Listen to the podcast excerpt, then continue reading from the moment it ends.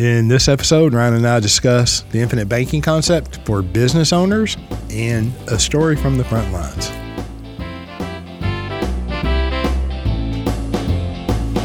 Welcome to the Banking with Life podcast. I'm your host, James Neathery. And I'm your co host, Ryan Griggs. And as usual, Saturday morning, February 29th, we're having fun. We are. A lot of fun. And we eventually got down to sitting down and doing a podcast.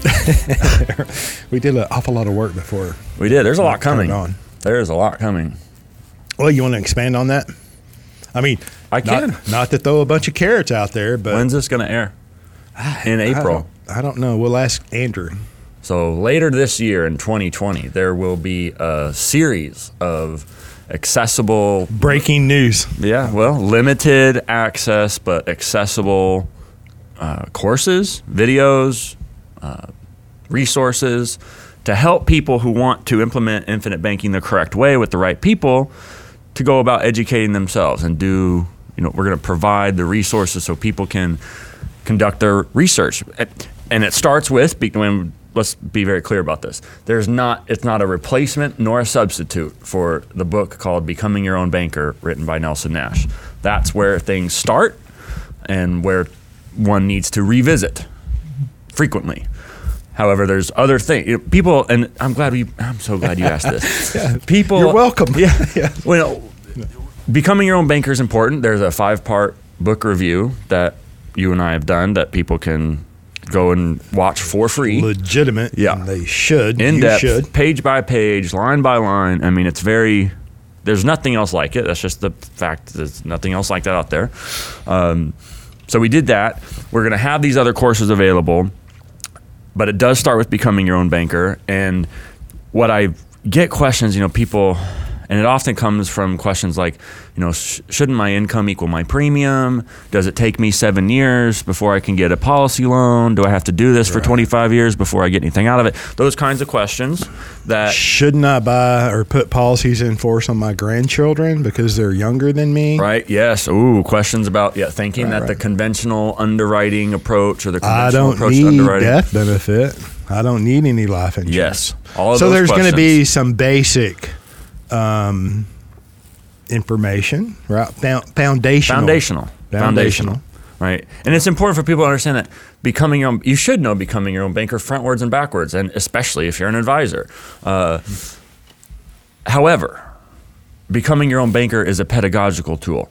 Nelson put that book together I'm going to put the definition of uh, pedagogical, pedagogical, meant for pedagogical teaching, in the right? in the show notes. I'm sorry. It was meant to convey a concept and to teach a concept. It right? is a teaching tool.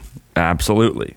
There's more beyond the book that needs to be in place for an individual to properly implement infinite banking. To go about actually here in 2020 or 2030, whenever you happen to watch this there's a there's a particular series of steps that one needs to take to appropriately acquire a properly structured dividend paying whole life policy from the right company for the purpose of implementing just the information to even make the decision if that's what you want to do you know give me an education teach me yes.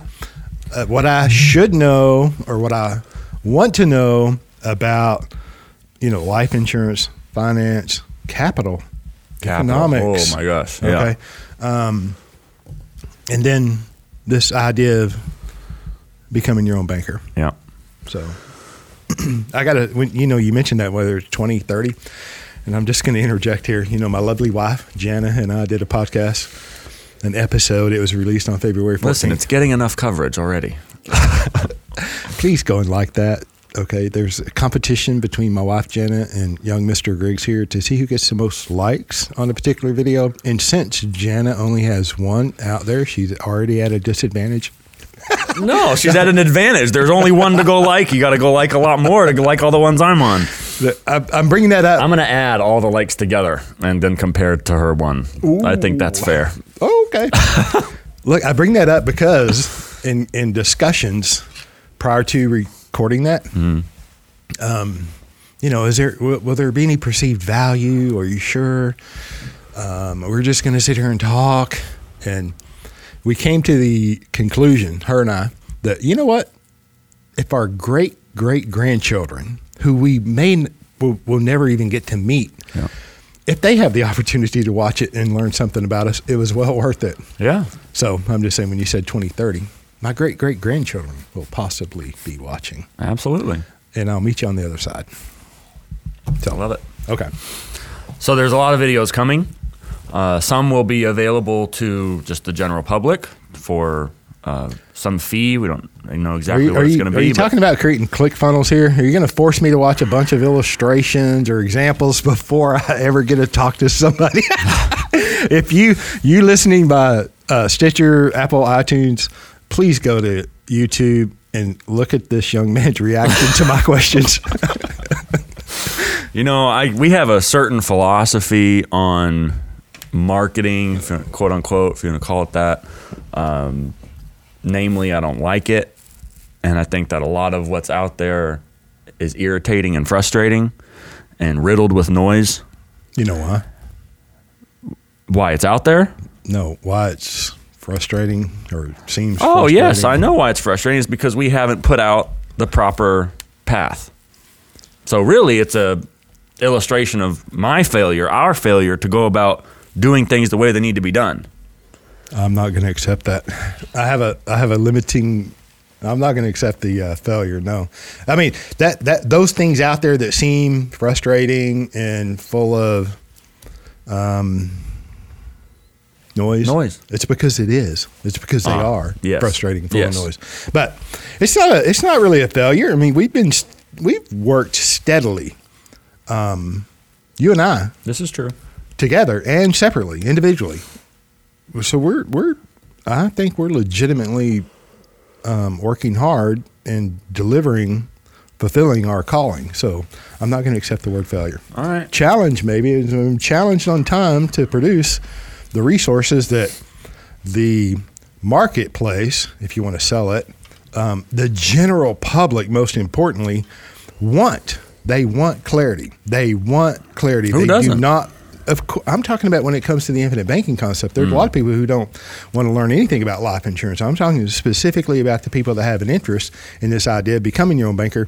They want clarity. They want simplicity. They want the truth. And by God, they can handle the truth. Yeah. So that's all going to be available. I'm going to outline it. It's going to be systematic. It'll be available. Some of it will have to. There will be a phone call in place first before access is granted, um, because it's really for people who are serious and people who are seriously investigating the concept, considering Well, what it looks like to become your own banker. That would only be part of it. There's going to be resources, educational content that's educational. They don't have to uh, have a phone call. They don't have to do anything but Yes. log in and potentially pay. I mean, there may be a cost, but it'll be it's well okay worth to it. pay for your education. Yeah, yeah. Um, if they want to engage and implement, then there would be that opportunity. But there's no obligation or even expectation, right? So, I mean, there's going to be accessible content that I can go and leg- legitimately just learn from, and I'm going to pay to have the access to that content, Yes. and then enjoy and do with it whatever I wish. If they would want to implement uh, this idea with you or with me or with our team, Yep. then they would have that opportunity. But okay, I'm just saying that you don't have to call if you don't want to. But if you want to, please feel free. The number's right down below. Well, we wanted to. That's our announcement. That I didn't know we were going to announce, but you brought it up, so I'm happy to announce it. Speak Okay. it, and it shall be. That's right. Uh, Well, we did. and we even have a subject We beyond. did. We did. Yeah. So, what's our subject today? Um, you mentioned that you would like to talk about business owners I do. and Business owners, the Okay. high people who maybe you own the company, really the owner of the company, right? Not an employee, whether they're executive or not, but owners of enterprises. Because I get caught, and the reason where, where this comes from is current clients, so just calls this week, right? Uh, with questions about, you know, can I deduct the premium? Should the company own the policy? Uh, how's that? What's the financing arrangement look like, right? Between whomever or whatever owns the policy and where the money needs to go. Right? What's the repayment look like? Can I get a deduction somewhere? Is the interest deductible? Right? Is there any magic in that? Am I am I getting something for nothing by virtue of taking a policy loan? Right? Those are the kinds of questions that I think are out there and it occurred to me we've not actually directly addressed that before. Right, and and we haven't, and it's almost on purpose. But, um, and I say it's almost on purpose because it would be hard to really address that thoroughly in in one or two one-hour podcast episodes. You see, look, the life insurance industry is very creative. Okay, um, and then the uh, the federal government is and always has been very desperate for money. So I'm just saying that the federal government wants, you know, to separate you from your capital through taxation. And, you know, whether you like or dislike me, I love you, but taxation really is theft of private property. And then on the other side of that, it's redistribution of private property. Okay. I know who's going to build the roads. The same people that build the roads today, but they will do it more efficiently. For half the price. Okay. And uh, this is uh, February 29th. You know, the local primary or elections are going on. So I voted. I know. Oh, okay, I don't want to. I don't want to go way down there. I'm just. I'm just saying that. So look, when it gets into the business owner, you know, can I deduct a premium? Right. The life insurance industry has created. You know, there's an insurable interest between an owner of a company and maybe a key employee. Mm-hmm. Right, or several owners, right? Buy sell agreements is what they're called. If I die, you know, my wife is automatically going to step in and and enjoy my part of Your the ownership ownership. yeah. And do you want to be partnered with my wife, or do I want to be partnered with your wife? Right. There's a buy sell agreement. If something happens, and the buy sell agreement is quite often funded with life insurance. Right. So it just provides the capital to buy and that out. policy is owned by the institution, by the corporation. Mhm. There's several structures that can be done there. Um, but two, the, and, and, and that's just one example. Yeah. Right. The other, or another example is this executive bonus. Mm-hmm. Right. How do I keep an employee? Right. Um, and then I can carve out or I can discriminate within limits. I don't have to bonus every employee. It's an executive bonus. So there's several variations of that. And then there's the um, double executive bonus. and and I don't want to go way deep into all of those, but the premium is deductible up to a certain point, right? But then then it is also income taxable to the employee, and then there's some agreements um, that have to be in place. And my whole point is, we automatically think as a business owner we want to lower cost. Automatically, Why- of, of course, Duh. of course, it costs a lot of money to be in business, and the most really expensive part of being in business is in the cost of employees, right, right behind taxation. Um, which and I get it. The cost of all the products are in, you know, the taxes are embedded. I I understand all that. Um, but then you have the cash balance plan. Nobody talks about that a lot. Um, So so you get into that? no, I don't want to get into any of them deeply, but there is a place for life insurance for the business. Right. You if you're a if you are a business owner, you need to work with somebody who is knowledgeable and has the ability to correctly help you implement whatever that solution is. right. Okay. So there is a place for all the various types of life insurance related products to be owned by the business, right? there is a place for that. And that's all other than infinite banking. Right. And you can make a case either way. Listen, do I want to make a tax scheme out of it? Do I want to own life insurance privately? And if we look at the structure of the entity, the business is sole corp, LLC, S corp, C corp, partnership, um, you know, assets owned, or yeah, it matters what entity owns what asset, or it could uh, matter greatly. So, I mean, that's why I, the, the way I see, just from an economic perspective, the reason the corporation's in place in the first place is to address either actual or potential costs right? You're you're maybe it's a tax thing, maybe it's a worried about potential liability thing, maybe we need to you know separate the individual from the assets for purposes of you know preparing for a worst case scenario type of deal. Now you're right? acting like a government official, separating the person from the asset. I'm kidding. Well, I mean that you know there's a, a la- it adds a layer of protection. I think I'm funny. It adds a layer of protection, right? And there are there's legitimate reasons why that would be in place. Yes. We ain't talked about banking though. Mm-hmm. Right. And two, depending on the structure, right? Is it a sole ownership? Is it you know just mom and dad that owns a C corp? You know how many employees? It it's all your money. It could be, depending on the structure of the entity. Is right. my point. So if it's all your money, what's the most efficient way to throw to to flow capital through your personal life and your business life? Right. And, and, then the proper place to put it and accumulate it and expand on into the future. absolutely, and protect it and control it.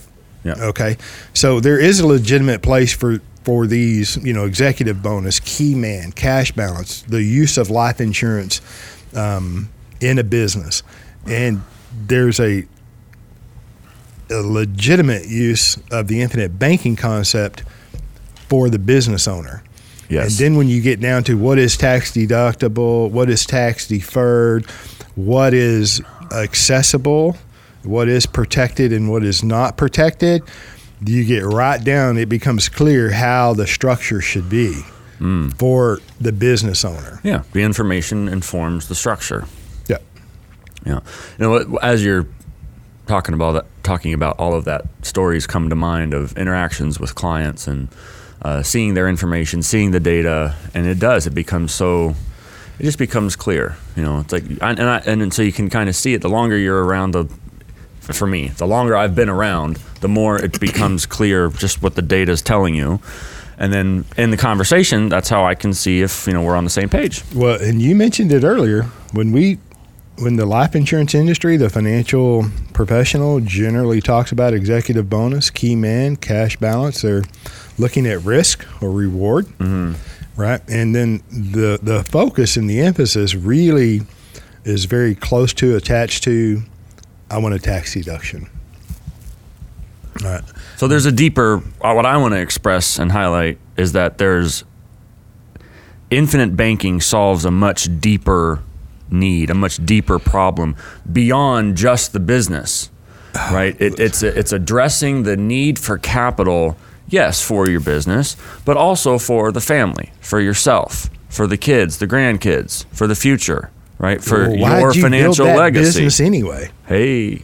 All right. Why did you build? Yes, of course, we all want to deliver a value to the community and make a profit. We're all capitalists, except Bernie Sanders and all the other guys up there.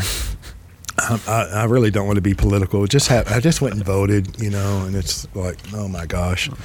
Um, and I love all the people I voted for. psychological harm. Okay, it is. I'm still working through it. right.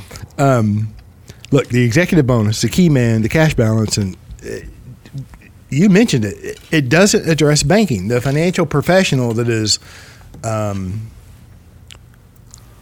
delivering, working in that space, and there's no disparagement whatsoever. But they the focus is on the focus is on you know keeping employees keeping the business operating and getting a tax deduction, right? And banking is not addressed in there. No. The most important part of any business is access to capital. You can't deliver a service or a good without access to capital. Tell me about a business that failed because they were overcapitalized. No question. That's why businesses fail. Um, besides, the marketplace will um, you know, expedite the failure of a business if it's not worthy to be in the marketplace. Mm-hmm. Um, but other than that, it's access to capital. Well, tell me who controls the access to capital to the business.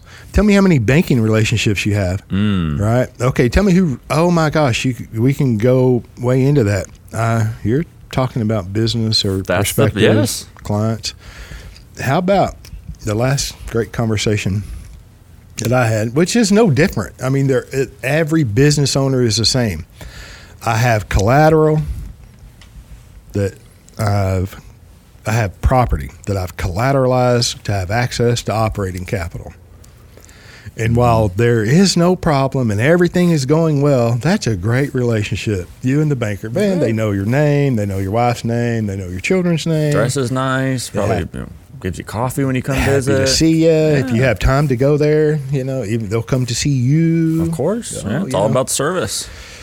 Yeah, until something doesn't go right. Mm. And then my my question is always, look, if you have pick a number, you have a hundred thousand dollar line of credit, operating line of credit, business loan, whatever it may be. Tell me how much capital or how much collateral do you have? How much of what's the value of your assets collateralizing that line of credit? Is my point. And From my whose question. perspective, the market or the bank?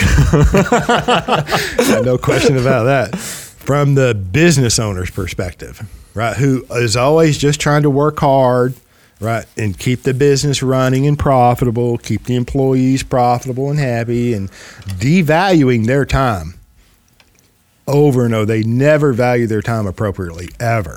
Right? They've got more time into it. They're working harder than the banker is, my opinion. I mean, at the end of the day, I love them, but the banker, the local banker, they're just selling loans. Aren't they just selling money, repackaging money? No, no way. They're just repackaging digits because the money didn't exist. the money didn't exist. Yeah. Okay, so They're taking a, a fundamental proper a claim to your property, the assets that are generating revenue for you and your family. They have that mm-hmm. in their books and their files, so that when they want, you know, maybe the business gets bought out, maybe there's a liquidity crisis, which just means everybody underestimated their need for capital. Shock and surprise, right? money supply all of a sudden shrink. Mm-hmm. and then okay, so they they then get and it, the internet marketers, the financial entertainment people, who I will remain unnamed, right, but you can go and read their little bios. And, and learn about their bankruptcies or their near run in with bankruptcy. Why? Oh, they all had, uh, what's it called? They outsourced their control over capital to bankers. Right? They abdicated their responsibility to perform the banking function. And it's funny how those same individuals, I'm going to mess around and get triggered. And there's a segment that's going to set me off in a minute. But and then Wait, they're the wait, same I'm ones. shocked. Mr. Griggs is getting triggered. They're the same ones that turn around and want to burn life insurance down. oh yeah. It's like the the very people, the productive ones, the popular ones, the ones who are online, the ones who have an extreme need for capital, also simultaneously dislike the one asset that would best deliver them what they need. And it's like, what? How? Well, there's something going on behind the scenes. Then. And you talk about the financial profession, how they just, I think it's, uh, as you were explaining the conventional arrangement that the financial industry proposes to the business owner, it just, I don't like using these marketing terminology things, but that idea of a scarcity mindset, mm-hmm. right? We're just trying to keep things together. We're trying to, you know, cover costs, lower costs, all of that. And here's all, you know, 7,000 different products to help you do that, right? All of those things in place. It's like, what about the future? What about all the opportunity that can come that will track you down, as Nelson used to say, and in person hunt you down? If you have control over capital, that whole people say, what's the cost to getting involved and becoming your own banker and everything? And it's like the, the true cost to not becoming your own banker uh, yes, there's the dependency on the conventional financial planners and all that, and the and the, the banking cartel out there. There's dependency on all that. That's very expensive. That's, that's very expensive. Yet there's also the opportunity cost. There's everything positive that we don't gain because we don't have access to capital, mm-hmm. and that's the real cost. To me, that's it's the business you didn't start. It's the entrepreneurial venture you didn't finance into existence. The it's wealth you didn't create. Yes. And not just yours, your kids, their kids, their kids. It's on down the line. And you know, it's the experience that you would have gained in that endeavor. I, I've said it this way many times, not strictly for the business owner, for all of us individually. You know, when we become dependent, I mean, just think about that. The dependency mindset, you know, this the idea of becoming your own banker is absolutely liberating and it breeds dependent, I mean, independency. Mm. Right? It repels dependency. I do not want to be dependent upon a financial guru. I, I want to have a, a relationship with um, educated financial professionals. Right. Saying that, um, I want to. I want. I, I want to be able to rely on business arrangements that I enter into, but I don't want to become dependent upon them Right. right? And and I don't want to. Uh, my my point is this that that the infinite banking concept breeds independence. Okay, now now I've lost my train of thought. I'm going to have to even cut. Well, go back this. to the go back to the business person. So should the business Well, no, no, that, that's wait, wait, wait. That's where I'm. That's where I'm. That's where I was going. The idea of becoming dependent. Okay, it limits. Right. That's that's the talk about opportunity cost. It's like why would I want to be become dependent upon somebody, something, and um, get comfortable. Right. Mm-hmm. Where I don't need more than what I have right now, and I only want to produce what I have to have right here, right now. I am so missing out. I am missing out. uh, Maybe I'm scared to go into business. All right, maybe I'm afraid to go into business. Right, I don't want to take the risk. I have a great idea. I have a great product, you know, but I don't want to borrow the money. I don't want to be beholden to a third party lender or whatever the case may be. It's more comfortable for me to do nothing. Well, Right. yeah, and then the entire internet marketing guru world, that whole niche, is based on providing some dressed up scheme to get access to capital. That's all it is. All the real estate trainers, you pay twenty grand to go to a, a seminar, Yeah. and what are they? T- they're going to tell you what the script is, what to wear, and how to talk to the banker. Why? You need capital to get the property. That's all they're selling. So the whole, Yeah. the, all, this whole, that, that community, that the fact that we've that that's out there is due to the fact that individuals do not have control over capital. And so when I talk to business owners, the most you know the productive, entrepreneurial, value creating members of society, and pointing out that, that they don't ha- the people who need it most are the ones who don't have it right? Okay, so to answer the question technically, should the business own the policy for the purpose of infinite banking? Look, the, the business owner, the business person, the, the p- person in charge of the corporation gets to choose who the corporation does their banking with, right? Most corporations choose the conventional business, uh, the conventional banking cartel. And then that's where, just like you're talking about, there comes all the dependency, right? They've got the ultimate control over property. Is that property, you know, are those loans collateralized? They sure are, and they're over collateralized. but the business owner thinks that they're worth, the bank takes 50% off of that and says, no, we're going to need a lot more to cover that $100,000 line of credit that you mentioned. Okay, so all sorts of dependency, and there's never a problem until there's a problem, but then there's going to be a problem. Here we are in 2020, the correction's coming, there's going to be some problems. Uh, the alternative to that is developing ownership and control over the banking function by the purchase of properly structured dividend paying whole life insurance owned by the individual. So when the corporation chooses with whom or with what it wants to do banking, the corporation can choose the individual. So now hmm? it's all under What? the umbrella What? of the individual's control, the individual's purview, right? That By contract. you know, you, there's a couple of things that are very important. Um, you spoke a minute ago about the future. It's very hard for the business person to think beyond one year, or two years, or three years, because there's so much going on in the business. Um, and if you think about that, most banking relationships are entered into kind of on an annual basis with a review. And then when you speak to the assets and being collateralized, you're exactly right. Every loan is over collateralized. And I'm we've I think discussed this before on different episodes of now wait a minute. I've got a uh, unsecured line of credit. right. Well, really? Sure you do. Um, as soon as you sign your name on their corporate officer, you pierce the corporate shield. You know, um, and so, but then there is never a problem until there's a problem in liquidity squeeze. Is it coming?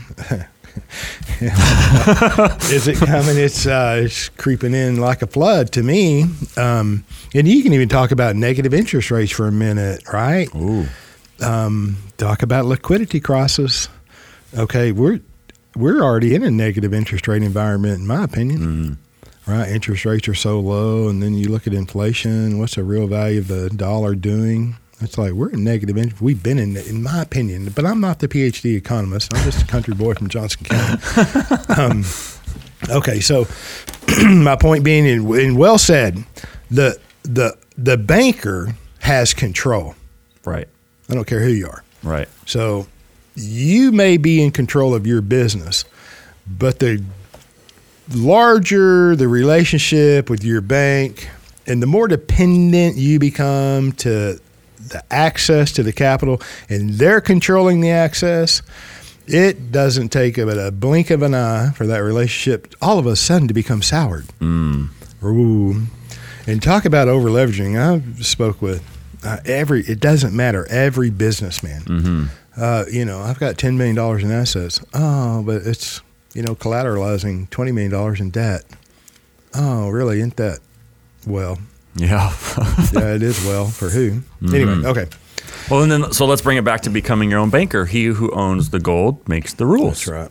The golden rule. And that's really my point is all of these business constructs uh, of owning life insurance, deploying life insurance in how whatever fashion it is, key man, cash balance, ex- executive bonus, double executive bonus.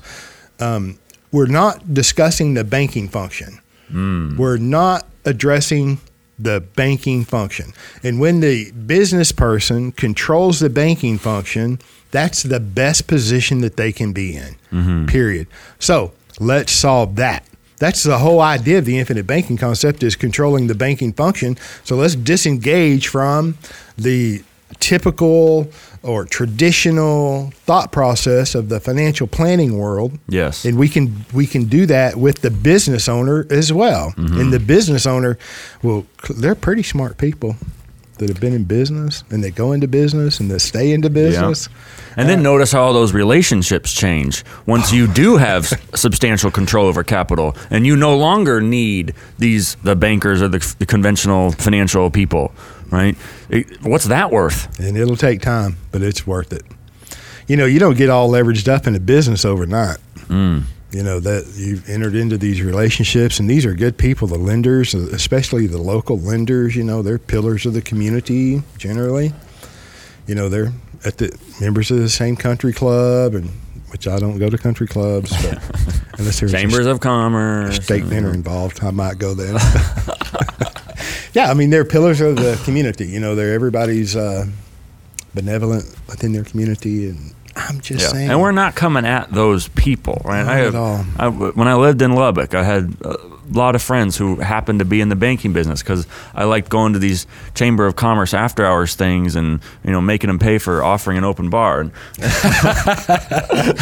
I probably had to reprice their strategy after you visited a couple of and times. And of course, the nicest ones were always hosted by the banks because the banks make interest on money that previously didn't exist. So of course they're flush with cash. They can put on the nice lavish events and okay, I'll make you pay for it. They're just so, making money on a spread, you know. Look, they're they're they're loaning money at six and they're earning three. They're just making money on the spread, Mr. Yeah. Riggs. It is stunning to me, digression, but how many economics professors and I see videos on Facebook and you know the people who try to share their videos around who explain how how what they think banks do that they lend your money. I mm-hmm. keep hearing that banks lend your money. And the idea in the quote unquote free banking world which is like a little segment of the economics profession that sort of is a fellow travel of, uh, fellow fellow traveler of the Austrian school they think that the banks send your money they earn you know the bankers just keeping the spread and their their admonition is that individuals know that right that we know that the demand deposit's really not there right? People have actually the banks have then went and lent that out. It's like that's no. That The- the the, local- banks are lending money that did not exist previously. They're literally creating it. Bob murphy has a great my dissertation advisor co-director and founder of the nelson nash institute has a very good article where he just walks through a very simple hypothetical example using T charts to demonstrate how uh, a bank does, in fact, create money. They have the legal authority to create money, and there's a specific way in which they do it. Further digression, it's also why Murray Rothbard was wrong about when he said that life insurance companies expand the money supply in the way that commercial banks do. They don't. Right. They can't They because can't. they don't have the particular facility that commercial banks do within their their structure uh, in order to in order to accomplish that. Anyway, got off the point there, but they're No, that's a very good point. I mean, it's look the local banker. Um, and the local banker doesn't know that. They don't know that. The don't. local banker believes that they're making money on the spread. Right. I mean, it's this is it's not surprising that the average all American individual has no idea how banks work and how money's created. Because even the bankers don't. So to close that loop, I'm not, on purpose. I'm not mad at the Mr. and Mrs. Average Joe and Jane down at the bank. Like, No. they're nice people. And my friends who work in the banking community, they're nice people. We love you, Bobby. Yeah. But So shout out to my banker. No, but uh, at the end of the day, all that. he does listen, by the way. Thank you. Oh, that's good. So yeah. Awesome. Yeah, okay. At the end of the day, the business owner doesn't have control. Okay, so then what's that look like? The business owner applies for dividend paying whole life insurance structured for the infinite banking concept where the individual business owner is the owner of the policy, right? And then when the business, like the individual, when the business has a need for capital, the business gets to choose with whom to acquire it. And the business, the individual, gets to choose the individual. So the business does business with the individual. And there's a lot of repetition of words yeah, there. but okay. that makes sense? Yeah, So no, the- I followed you completely. So Yeah. the business owner can do business with whatever bank, quote unquote, Quote, he unquote. chooses. Right. So if he, if he happens to have a stockpile of money, capital, in a life insurance policy, and a bank in this sense, quote unquote, bank is nothing more than an aggregate of any one thing. Right. So I've said this many times. and here's the. Oh, I'm sorry, I don't interrupt you. Now, if I pile up a bunch of money somewhere, it's just a bank of money. Hmm. All right. Mm, oh, let's let, let's talk about this for a minute. I married up my beautiful wife in West Des Moines, Iowa. Snows up there unmercifully, right? For weeks on end at a time. So I'm a Southern boy, right? Mm-hmm. It snows in Texas maybe once every two or three years, and then it might where I live, not in the Panhandle. I I live in North Central Texas, Fort Worth. It snows here every two or three years, and it might last two or three days at best hmm. if we were to drive up north and had many times in the wintertime and it snowed and you see that big old pile of snow that's drifted up against the, the barns or the buildings, what do you call that pile of snow? Would it be a snowbank? It could be a snowbank. Right? if you and I, look, if you and I, Mr. Griggs, we were going to go give blood today right, because it's clean. I'm kidding. It's like, um, where would we go to give blood? A blood bank. bank. Yeah. Okay. If we were to float down a river in a canoe, what do you call the pile of dirt on both sides? A riverbank. And we probably fish from one. I've said that that way many times because it's true. So a bank can be an aggregate of any one thing. Mm-hmm. Right, then if we get into banking, the movement of money, deposits, withdrawals, loan, loan repayments, just the movement of money. And I'm not talking about a brick and mortar bank with a drive-through teller Right. That I have to get a charter for, right, and then be part of the cartel. Not replacing the checking account.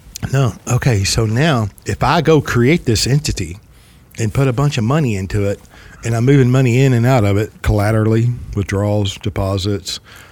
But what, if we use life insurance, I want to make sure that it's a loan or loan repayment, a premium or a withdrawal, right?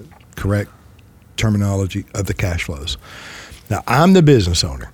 I have piled up a bunch of money in this entity that I own and control, mm-hmm. and I treat it like a bank, quote unquote. So, what's wrong with that? that? Is my point. Sounds like at the end of the day, the individual has contractual control over all those assets. Now, it was all my money anyway, right? The corporation was mine, the bank is mine. Why do I want to make a tax scheme out of that? Does the government, does the federal government give you any deals in taxation? I mean, do they really? So if I get a tax deduction today, am I, am I, what does that mean? I'm going to defer the taxes in some way later. It means you're intentionally planning to pay to pay taxes at an unknown bracket in the future on an unknown amount. Who wants that uncertainty? right. Nobody.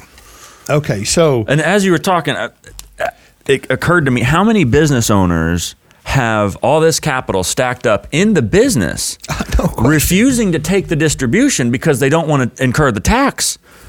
And I think it's because they don't know what could be possible if they, They don't know. if they realize the income. It, it, it- and I know it's a financial person saying, "Go ahead and pay the tax." Look, Well, Look, taxes that- going to go up or down? That's no different than the real estate investor. Excuse me. The real estate investor who's in love with these 1031 exchanges. Uh huh. I mean, it's like, oh my God. And listen, have, we, I have a lot of real estate investor clients, but you don't have to be a real estate mogul, right, to, to practice the infinite banking concept. I'm specifically going to pick on the mindset of an individual who, and, and I've said it many times, I'm just saying that when I find personally, when it comes to real estate, there are two types of in, real estate investors. There's that one cheap person who just can't re, doesn't have any money, doesn't have access to any money, and so they're looking for access to capital, and they refuse to pay for value mm-hmm. in whatever way. Right? I'm thinking of like chrome bathroom fixtures. Oh shoot! I know exactly what you're talking about. Why are you jumping over the gold oh yes. shag carpet? Okay. And then there's the other real estate investor who understands leverage, cash flows, and controls, and they're not cheap. And I'm not saying, you know, everybody in the real estate world is cheap. I'm not saying that at all. Um, we most people have a healthy aversion to overpayment of taxes. Yeah. Right, so I'm not talking about tax avoidance in any way. You know, we should all pay our fair share. I get it. Um, and I do. I pay more than my fair share in taxes personally. But the idea of 1031 exchange, where I can take the value, say I bought a property, X number of dollars, it's appreciated in value, and I can execute a 1031 exchange, 1031 of the Internal Revenue Code is where it comes. And I can exchange a like property into a like property, and I can exchange that appreciated value in a tax neutral way from one property to the next, right? And do that over and over and over and over. And look at how great I've done avoiding taxes. You have not avoided taxes. You have postponed them. You have mm-hmm. piled them up on your next generation. And maybe you don't like your future prodigy. I don't know. But I'm just saying um, That's what's happening. that's exactly what's happening. And then when you do that with a qualified plan, and you have to take your RMDs into the future, and you've got five or ten million dollars worth of real real estate that may or may not be cash flowing like you need it to be Huh. When you reach seventy two now. Is the market going to be where? Like, is it going to be a good know. housing market? Or I have like real estate. I'm not even picking on real estate. I'm not picking on 1031 exchanges. It could be I'm, any asset that you play the tax game with. That's how I'm talking plan. exactly about our thinking. Yeah. Right, do you want to pay taxes in a known bracket or an unknown bracket? Do you want to have control of your capital or do you want to abdicate that control to someone else? It gets down to that. Because a business person, in my opinion, a successful business person knows what to do with money when it comes to their business. Right. They just need access to that capital. Nelson put it so simply, and we always we talk about this is he just for every person, regardless of background or experience, to understand. It's that if somebody creates a problem, namely onerous taxation, and then they create the exception to the problem that they created, don't you get the faintest idea that you're being manipulated? I feel I feel I'm getting the wheelies because I feel manipulated. Of course, you're being manipulated, right? let me let me go back and say too that the business person is if they don't know what to do with capital, right? They're learning what to do with capital. Yep. I mean, that's through the endeavors of business, And we all are. I and the more capital you have access to, the longer period that you'll have to learn. right? Yeah. Potentially. I'm not saying that we can't learn from failure, and that's Yeah, yeah. a very important part of learning, but you just need access to capital. You, me, and then you mentioned it earlier, every family's, the, the families are no different. Every Exactly. family has need for capital. And the need is not going away. We talked about this. It's not my need for capital is not going to diminish in the future just because I have a birthday. Whether I'm 59 and a half, 70, 75, 80, 85. Now, my need uh, may be different, right? I'm, I'm, I may not need to pay a gym membership, Right. right? But maybe my grandchild has a need for an education. I don't know. Maybe my special needs child. Uh, whatever. Yeah. And I'm going to have need Man, that's so. for capital. We're giving this away for free. You know, I, Not for long. We're going to build some. I, I tell financial people who, because I, I, I think I've told the story in the past that it used to tick me off that the conventional financial people would say, "Oh, you're just a life insurance guy." I mean, what Oh, if people want to invest? And so I've told that story about how, in fact, if you focus on capitalization, you're actually preparing yourself to invest in a far more spectacular fashion than you're going to go get on the Federal Reserve cartel manipulated market. I don't right? know. As we speak today, the market has been hammered. I'm, well, I don't want to say what I might buy or what I might not buy, but if I were buying, I would want to buy on down cycle mm-hmm. than an up cycle. But anyway, so I tell them, But I'm not buying. I, I tell those people that eh, we're actually the profession is missing an extraordinary opportunity to provide the solution to the most severe financial problem that individuals, business owners or not, face, right? And that is the need for capital. When Nelson, people think it's, and I, I, he was being modest, I believe, when he said that all his his contribution to the financial world was that he recognized that the individual's need for capital exceeded their need for death benefit, and then he added scale. Added scale. That's what he, and I'm, it's like, okay, you can say that, and it's like. add some knowledge about life insurance and see what that can look like and what that can cause. But that's a pretty epic identification, right? In that case, he's comparing the need for capital to the need for death benefit. Sure. Epic to who? The Austrians? The Libertarians? Uh, the should- average business owner knows that, don't they? Well, do they? I don't well, know. maybe they don't recognize I don't know. But the, compare. Okay, so we can compare the need for capital, the need for death benefit. Well, they- but they- compare the compare the need to capital for the uh, laundry list of other financial products that all of these financial engineers on Wall Street Oh, manufacture and then foist on the unsuspecting American consumer. Right. The need for capital is far and away the more severe problem in need of help. And huh, I wonder, why would it be the case that the industry that offers all these products on the contribution or I'm sorry, on the compensation scheme of assets under management, why would those same people who also have the ability to give a product that gives back control over capital to the individual not provide it? Oh, I don't know. Maybe it's because, and I, that's a- I'm not trying to be a conspiracy theorist or anything, but uh, maybe it's because they want to increase their assets under their management You think? rather than re, rather than give back control to the individual and provide the contractual met. Gee, I mean, is there something burning or uh, I had a little fire? What was that? A firehouse fire is right around the corner. Look, the, Why would they all, not give it back? All of these uh, entities that you're talking about are in the banking business. I mean, my gosh. Uh, okay, so and, and look, does back up a minute. Does the average business owner recognize their need for capital? They they do. I, I believe they do. They don't know what they can do with the infinite banking concept. Absolutely. Okay. Um, so, because they have a ferocious need for capital, they're often in the place or in the position that even if they like this idea, right, I love this idea. I love this concept, James. You're exactly right. Beholden to the bankers. You know, I've got $20 million in assets, collateralizing $10 million. And You're not making those numbers up either. That's like from an actual story that you had. What was it last week? Week I'm before? cutting those numbers by multiples. Yeah. Okay, and very successful, very successful. You, you got to be, you got to kind of know what you're doing before a bank will leverage up like that. Yeah. Okay, um, okay. My my point is that the business owner has such a ferocious need for capital, they have difficulty sometimes figuring out how to capitalize a policy. I love this, James. This is the greatest idea ever. I'm so tired of the bankers having me, you know, uh, in the grip, and you know my blood pressure's up. I'm going to stroke out. And, and at the end of the day, if something goes bad, everything that I put in, you know, into this business over the next 10 or 15, the bankers are going to wind up with it, not my people, not my children, not my grandchildren. So, yes, please give me a solution, but I don't have any access to capital.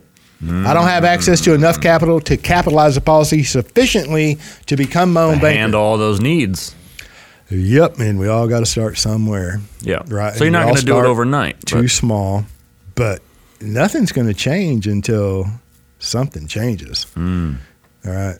And so you figure out where to start. You can start. You didn't create all that debt and create all this business endeavors because you're not creative. Right. Or unwilling to make a decision and execute. Yeah, or unwilling to take a risk, right? Yeah. That's really there's some of my favorite. I mean, I love all my clients. Don't get me wrong, and we work. We have the opportunity to work with great people, but the ones who have done their research, they approach the process and a particular way that we've kind of laid out, reading the book, watching the videos, investigating, and then making a decision to go forward.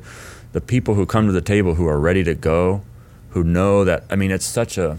Yeah, It's so cool to see that, you know, and then. but and- that's the way business should be. Right, and, and and like you said, that they don't know what can be done is they don't. Even even the person who says, "Okay, this is making sense. I'm going to get. We're going to start that process. We're going to move towards purchasing a policy." They still don't know what's possible, They don't. and and, and it's my point is it's tremendous. What can be done?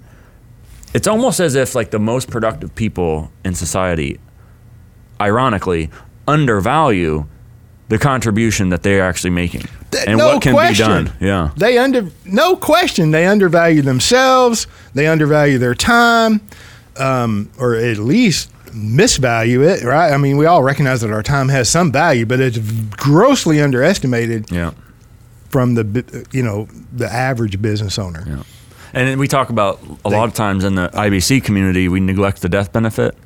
Yeah. The kind of thing that a business owner, a profitable, Oh, high cash flow business owner can do for his kids, kids, kids, kids, because of that death benefit, is like you know, listen, there, there, I I don't even have words for it. well, it, Nelson brings a, brought a complete paradigm shift to the life insurance industry. All right. So when the focus was strictly on the death benefit, and then the consumer's focus was strictly on the premium, how much does it cost me to have that death benefit? Yeah. Such a hostile environment. It- And then such a weak um, defense, which you pointed out yes.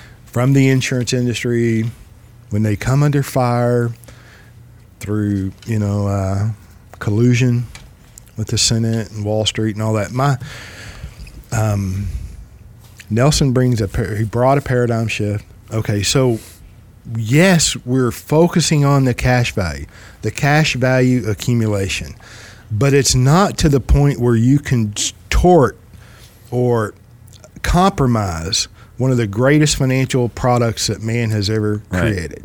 Right. We're not You- manipulating it to get something magical out of it.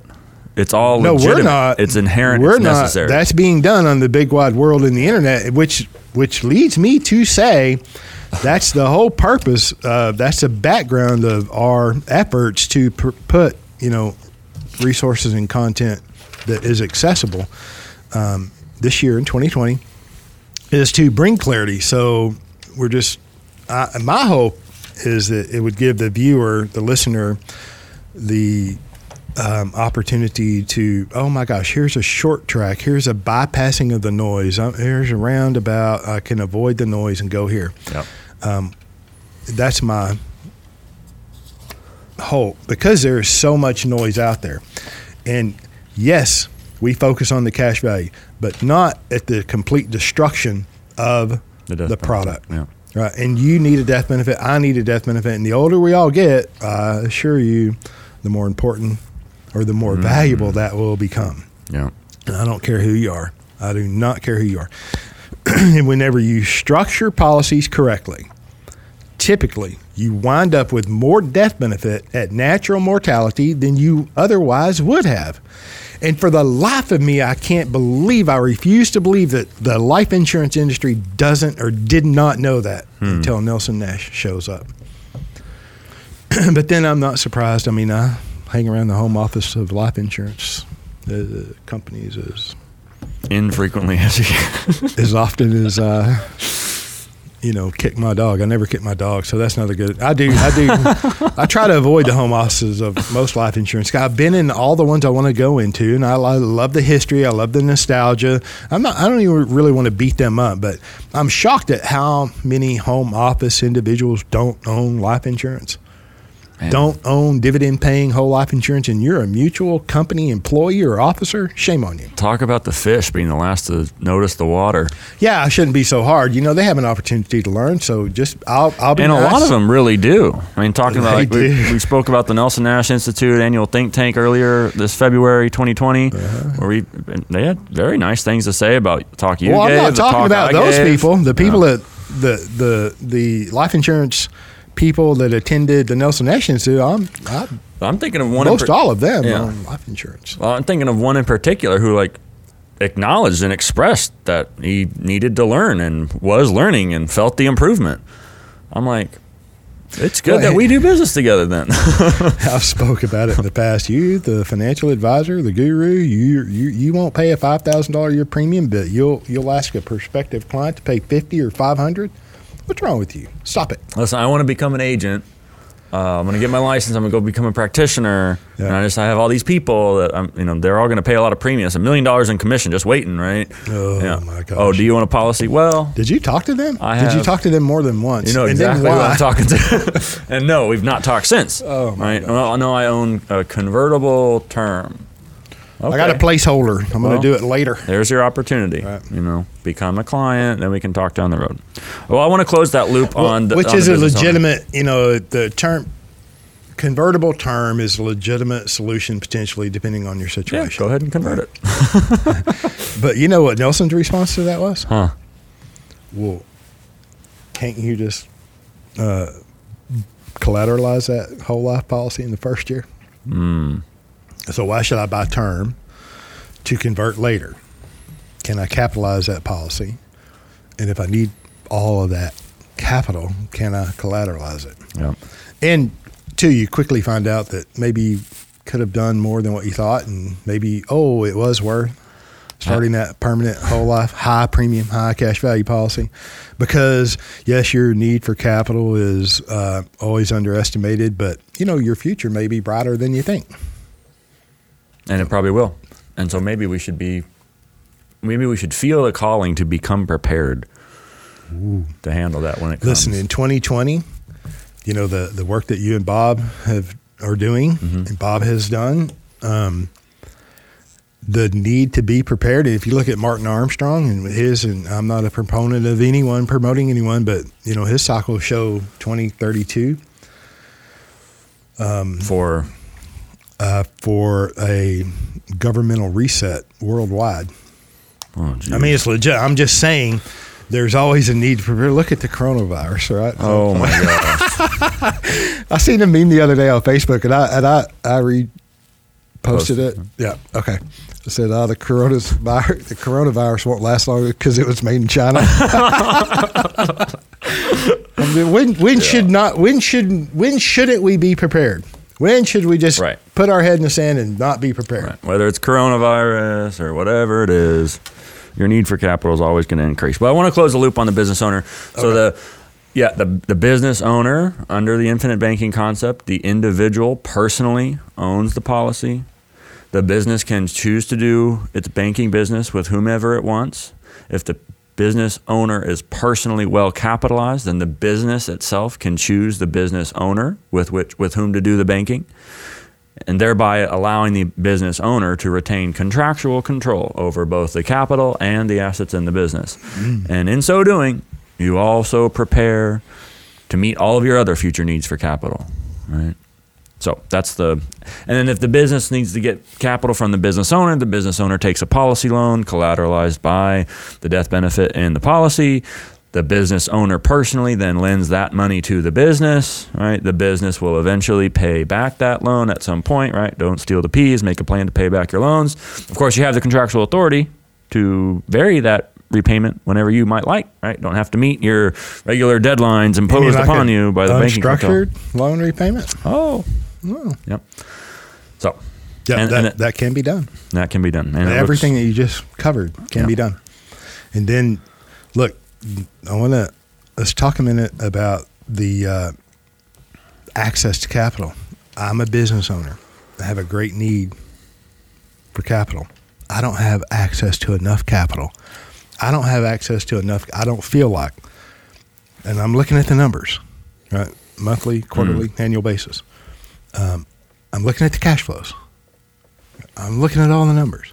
I don't feel like I have enough capital to start this, you know, high premium, high cash value endeavor. Mm-hmm. I'm just saying, So what's the solution to that? what's the solution is to work with somebody who understands what they're doing and start where you're at and start where you can. It's and it's probably it's probably possible. Yeah, There's- If there's a will, there's a way. Now that does not mean that you know I've got to go do a bunch of premium financing. You know, there's a lot of things that could go wrong. There's a lot of legitimate solutions. I'm just saying if you have cash flows and you understand leverage and you understand control, you can get it done. It may it may not be at the level you may not be able to start at the level that you can get rid of all the bankers tomorrow. Nelson called them snakes and dragons. It took him 14 years to get rid of the snakes and dragons from 1980, and the man had been buying life insurance for the previous 50 years, 40 years. All right, so, but you ask him before he graduated, was it worth it? Yes. So anyway, that's I just you know the mind cannot foresee its own advance. The future is brighter than you think it is. You can do more than you think you can, and this may be better than you think it is. Without without you know contorting Right. anything. Legitimate. Okay. So that's for the business owner. I'm glad we talked about that because I felt that it, we something we hadn't covered, and hopefully the business owner type clients and potential clients who are interested to know that kind of stuff will appreciate it and enjoy I it. I think they will. You know, we have a segment. I don't want to end on it though, but we've started a segment called uh, "Stories from the Front Lines." Well, we've talked about. Oh, yes, yes. Okay, Yeah. sorry. So- Stories from the front lines. Yeah, little segment here on the podcast now. So the, the comments on YouTube are now what do you call it? audited, controlled, right? They be- held for review. All right, so they got to be reviewed first, and this is why. um, Well, I'm and, and I'm let me say too that we either, but we talked about starting a segment, stories from the front lines. I think there's an episode coming out called "Stories from the Front Lines." Mm-hmm. Right? yes, Okay, so there's maybe there's an episode on it, and then it's going to be a regular segment. It's going to be a regular part. Uh, I'm So not gonna. I'm not gonna read the whole thing because I don't want to give whoever this is. I don't even know who it is, but uh, that full thing. I guess somebody uh, misun. I don't like full of misleading statements. I mean, I'm willing to take correction when it happens, but I do. I know you listen to some. I listen back to every episode before it goes out, and usually after it's out. And I'm my own worst critic. I'm very self-critical. I don't think that I've been full of misleading statements. And the the reason this person says this is because maybe he misheard and maybe he thinks that he's updating us on what dividends are, the dividends that are paid from mutual life insurance companies to their uh, policy owners. Maybe he thinks we don't know. I don't know what he or he thinks. needs to advertise. I think that- he's a broke libertarian because he gets off into taxation and war and yeah. um, doesn't know the history as well as he thinks he does. Yeah. So we'll But- be we'll be kind, has an opportunity to learn. and try to be positive here. And I, I must say, Ryan, I believe that was this was a comment off of a, a video that that I had released previously. So it's not directly Oh, a comment on the podcast of you and I. I see. All right. Well, you were probably being misleading then. no, I'm kidding. But to correct that, um, we, yes, dividends are technically a return of premium. And thank goodness, because That's that is a classified. non taxable event. Not a tax person, not giving tax advice, but I can read. And a dividend from a paid by a mutual life insurance company to a policy owner is a non taxable cash flow. Are you mad about that? I mean, what do you I- want to change it? Like what what's In that particular video, I expressly said, I don't care what you call it. I don't care how you classify it. call it a freaking banana. Just make Pay sure it leads to the compounding on a guaranteed basis within an asset I own and control. Is it an apple? Is it a banana? Oh, is it a dividend? I can't stand too many of those. Please pour it on. Anyway. do you only pay dividends once a year? I mean, if they're ah, yes, And then it ends with so this. In fact, he's probably a uh, one of these. It's it's either an agent an advisor from the conventional industry who's upset that we blow up the conventional industry on this on your channel regularly. Uh, but then there's this last line, and I know it comes from the quote unquote consumer advocacy types in the uh, uh, in academia who can't build a business. Oh my gosh, yeah. But the, this statement of, you know, my suggestion, no one asked for your suggestion. Don't bundle protection and saving in a same plan. All right, so we'll set aside the uh, diction and grammatical difficulties here, but the idea of not bundling protection, by which he means death benefit, and quote unquote saving, which by which he means cash value, I would suppose, in a same plan. Life insurance isn't a, a plan, right? So this person's coming from the we, we can tell by what the things people say where they're coming from. This is a conventional mindset where everything has to be in a plan, right? So we're probably eyeballs deep in the noise about qualified t- tax plans, uh, and then bundling protection as if we're bundling anything. The you can't unbundle the protection from the saving. The cash value is the net present value of the death benefit. If you don't have the quote unquote protection, if you don't have that future cash flow, if you don't have the death benefit, then you don't have cash value. Wait, wait, you wait. can't unbundle it. As soon as you unbundle it, you're just disintegrating one of the longest living, longest, most substantial history of a, in a financial asset ever, so that you can go create universal life. Is That's really where exactly this person's that's going. exactly what happens when you unbundle dividend paying whole life insurance. So it has been done. Ralph Nader was behind all that with A.L. Williams and all the rest of the people that colluded with. Think the of all the death benefit that was wiped clean off the books of life insurance companies and all the capital that did not go to following generations because people ate up this scheme of separate the protection from the savings so that you can go buy term and invest the difference, which is what he was would continue to say if the character allotment allowed it. Uh, I mean, all of uh, the businesses that weren't started. The the I mean. Mm, so I get triggered. I know, no, no. Um, I, I mean, and, it, and it's worthy. So, you know, uh, it says dividends are an overpayment of premium. That's what. That's how the IRS is classified. It's a return of an overpayment of premium. Yes. Okay. And then I, I made this statement in here that a dividend is a non-guaranteed element of a dividend-paying whole life insurance policy, and it's based on the company's financial experience of that year. That's what they pay. That. That's why they pay the dividend um, because they had a positive financial experience, and you can't you can't change that That's- because of your opinion. you can't change that because um, you don't agree with you know uh, high premium, high cash value life insurance, or just because you don't understand capital, or Right.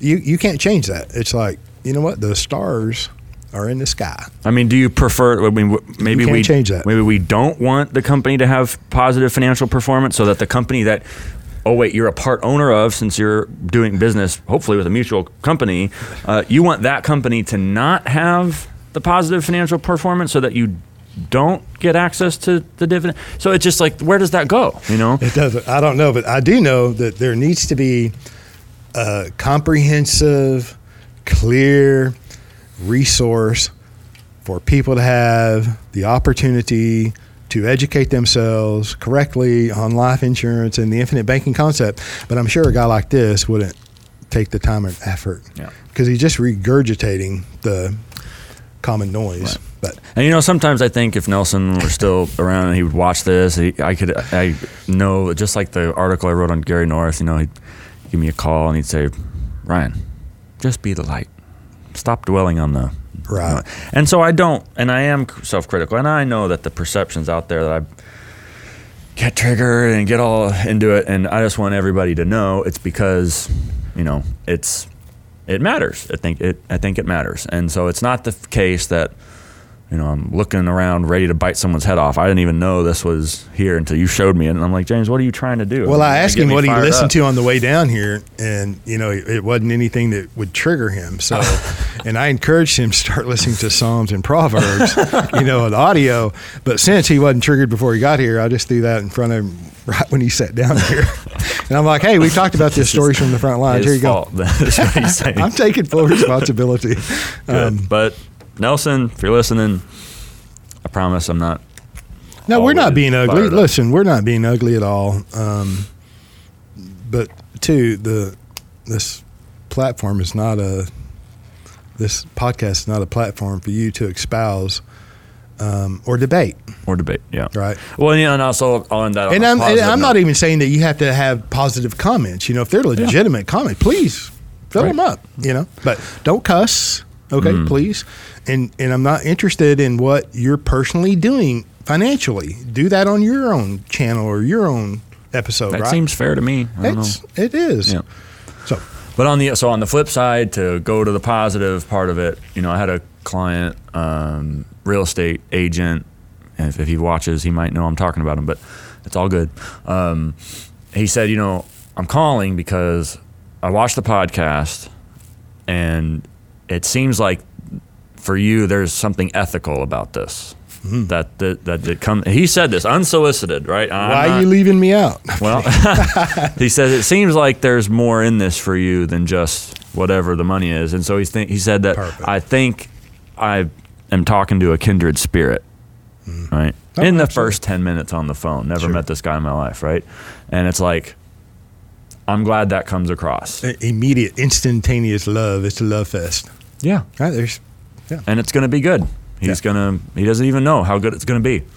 I'm- so I'm that's glad. the other side of it. If I irritate some people, like this thing, then that's okay because the other the people who who are turned on by it, who see where I'm coming from, Who right? listen? Maybe. yeah, then then it's like, my gosh, I can't. There there can't be enough of that. Right. You know, No, thank you for sharing that positive. Surely that's not the only call. Aren't most of your that's calls just that the way? recent one. That's the way Yeah. our calls. They, when I get on the phone, they're like, James, I know your voice, but and you don't know mine. And I'm like, well, I can't wait to get to know you. You know, they feel like they know us when they call, and I appreciate that. I love that. Look at all of the opportunity they have to see if you care. Yeah. You know, Yeah. I mean, And if people want someone who doesn't care, like who's just treats it as a day job or whatever, I mean, okay, there's plenty of that. Go yeah, find that. Yeah, sure, absolutely. You want someone who, you know, I'm left a fully paid PhD program to come and do like went And here I'm encouraging him to go back.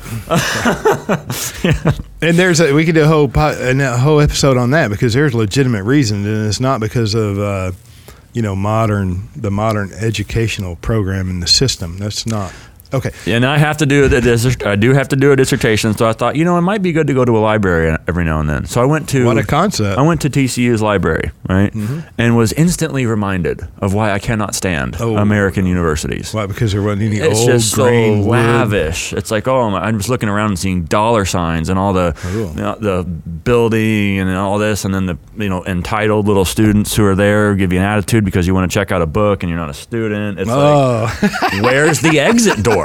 Like, why did I think this was a good idea? I'm sorry you experienced. that. And so I ran, and it just occurred I'm just going to have to build what I want to be comfortable to do that work. Yeah. And that's really the next step there.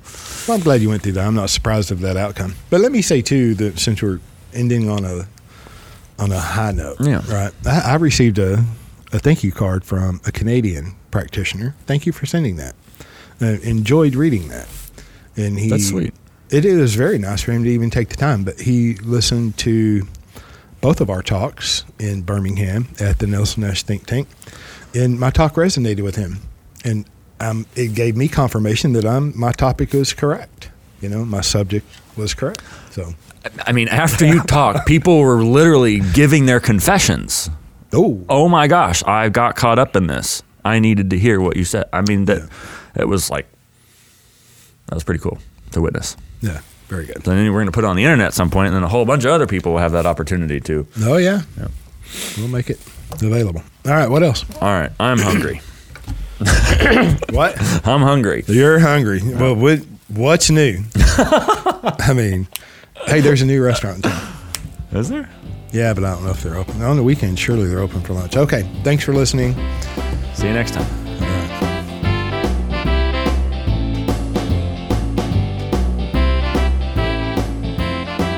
Thank you for joining us on the Banking with Life podcast. If you're watching on YouTube, make sure to like and subscribe and click on that little notification bell. Otherwise, join us on Apple Podcasts and Stitcher for weekly content.